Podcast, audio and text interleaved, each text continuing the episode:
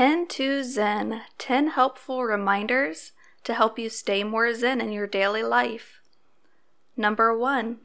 Leave the past in the past, especially the painful stuff. You don't live there anymore, so why let painful memories continue to hurt you? 2. Live for now. If your mind is always thinking of the past or dreaming of the future, then you have no present moment. There is only this moment, so be in it fully. Number three, remember that how you act and think are product of years of conditioning, starting from childhood. But you can change the way you act, think, and react by becoming more mindful and aware of yourself. Number four, in moments of stress and anger, Take a minute to analyze how your body feels before you lash out.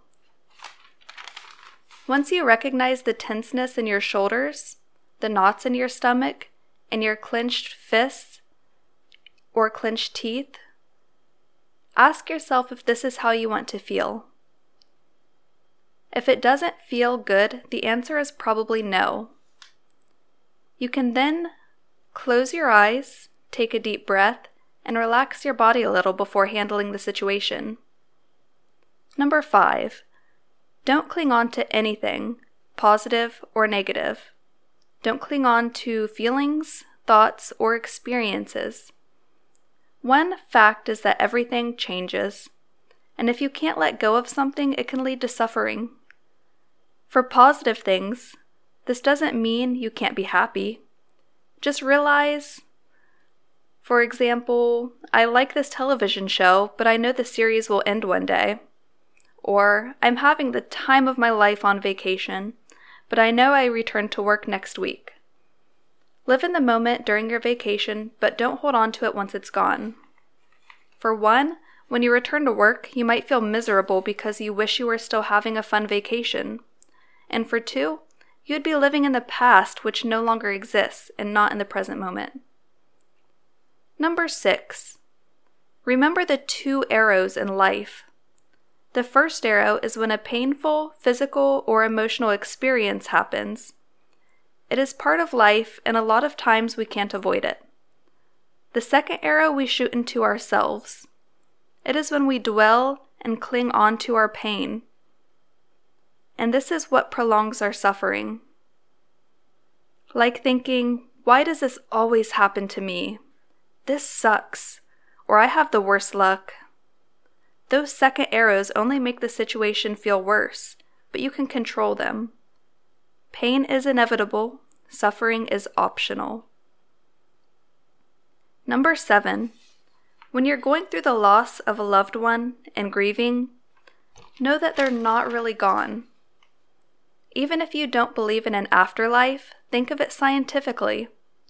When something dies, it just changes form. Everything around us, including ourselves, is made up of atoms and energy. We used to be stars. So when we die, our atoms and energy become part of something else in the world around us. I know that won't make you any less sad when you're missing a loved one, but it brings me a little bit of comfort to think about it in that way. Number eight, the more good you put out into the universe, the more good karma you'll receive in return. Karma is not a superstitious ideal, it is simply the result of your actions.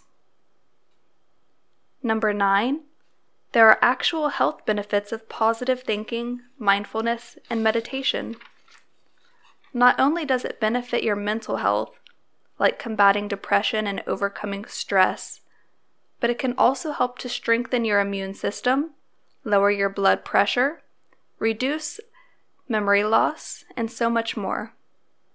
Even 15 minutes of meditation a day is beneficial.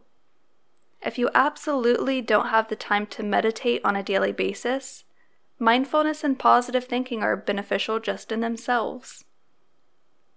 And number 10, remember that nobody is perfect. So if you fall off the path, just notice your negative thoughts or unskillful actions and let it go.